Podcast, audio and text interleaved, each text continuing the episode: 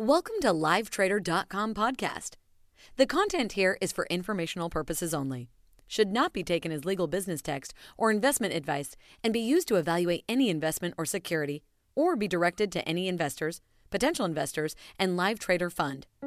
For more details, please see livetrader.com forward slash disclosures.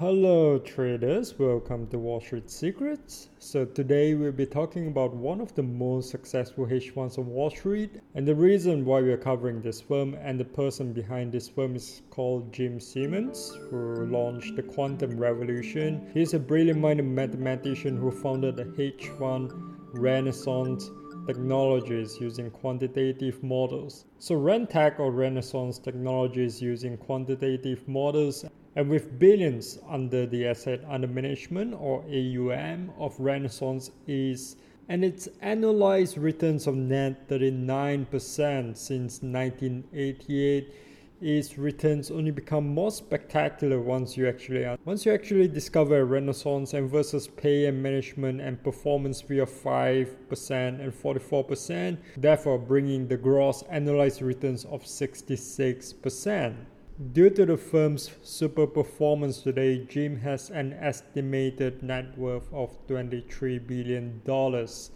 The Wall Street Journal described Jim as one of the greatest moneymaker and modern financial history of Fraser covered the rise of Renaissance.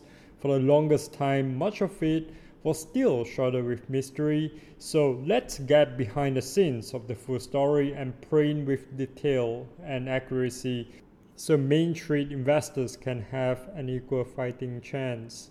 So now is the time we have such a huge undertaking because his, this is the most secretive firm. This is the most secretive firm the financial industry have ever dealt with today. And from the industry that people that came from other firms, they generally speaking academics and they work there a lot of money, then go back to academia and they generally don't have any incentive to talk. So I got enough about research on this firm and how they became what they are today and using science and build it into one of the greatest investment powerhouse on Wall Street. Before Rentech, Simons spent time at the National Security Agency or NSA and taught at the MIT and Harvard. 44 years old in 1982, he founded Renaissance Technology where he served as the chairman and CEO. In 2010, he he retired from his role as a chairman and CEO of the but remains as a non-executive chairman. He was also a code breaker for the Institute of Defense Analysis during the Vietnam War. His net worth as of 2019 was 21.6 billion dollars. Now Simons had this very few call at any report to make money and it's really just unvarnished appetite for wealth and some people close to him what he wanted the money to be able to change the world and has been able to do that a little bit, but didn't understand what we could figure out why he had that interest in making money. But he really did so. He had two interests again. He won awards that the hero, which uh, very few people come out with that cited over and over again in academic papers. It's pretty remarkable making money trying to figure out ways to trade on the side and not get distracted by it. So while working for the NSA in 1964, he called the CTC Communications Research Division of the Institute of Defense to connect the time was to break Soviet code and it was a tremendous success. So a little bit about the significant part in the early 60s was um, he was unhappy adding on to his debt that, that a pile up in his father's money to invest in business in South America which was doing okay but not excellent but what happens at Stony Brook University was he led this department that was really struggling, but it was a really respected position, and he had a pretty strong motivation to become wealthy. And it's interesting considering what Jim Simons today is worth about 20 something billion dollars. It's a little bit weird he actually started up what was his financial situation before Renaissance came into picture.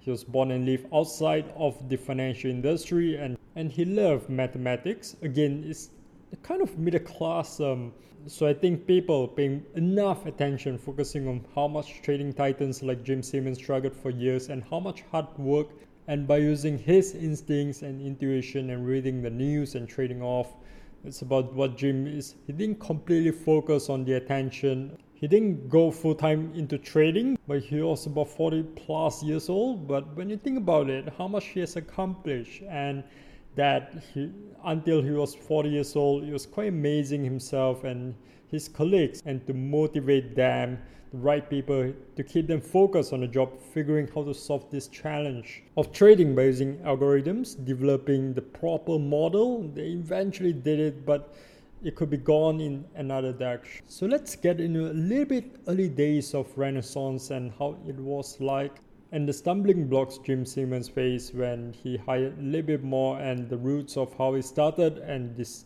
and decided to go into trading when the time he was an American mathematician famous in the circles of mathematics. So in 1987, Jim Simons really had much hope for his firm and he worked with a couple of superstar academics, colleagues and staff members and surprisingly is that how many characters in their own rights it wasn't just about the real colorful background they have there but we can pinpoint like a key turning point that turned renaissance around and put it into projector into this superstar fund. At the helm simon was always around helping them with investors giving guidance hiring and making some key decisions. That's why they call businesses and and in the hedge fund world, there's a lot of value people who work in computer science and coding theory. So for some of you who are studying computer science, it could be one of the field that you could where computer science plays a big role. And and to cover game theory game is you know Renaissance has been pretty well known player in this industry. And in 1988, when Simons founded this firm, he could get it right most of the time, like 50 51% of even 52% of the time. But it wasn't enough. If you trade frequently enough today to hold their positions for about two days on average it changed over a year. But they kept improving because because Simon understood that if he could beat the markets 51 to 52 percent out of 100 percent they can make that work and the rest is history. So Jim made his first billion dollars turning point was in 1988 when they started and when they started they couldn't get much backing from investors even though by getting to 1989 and they held most of the positions for an average of two days. And it could be described as a medium frequency operation. This is obviously what I believe a lot of you listeners want to know a little bit more about insight to the strategies that they're running and you know that the actual approach to the markets today. But what I'm trying to do in this episode is actually look into being you know this mysterious fast trading high frequency and cutting edge technology those hedge funds are using and because to most of us we do not have access to the most sophisticated algorithms and believe it or not everything is about patterns and it might repeat and these are all based on the relationships among equities and yes they do bonds and they do investments. Um, their profit come from holding about let's say 4,000 longs and a thousand short positions. So it's a version of much more high frequency type of operation.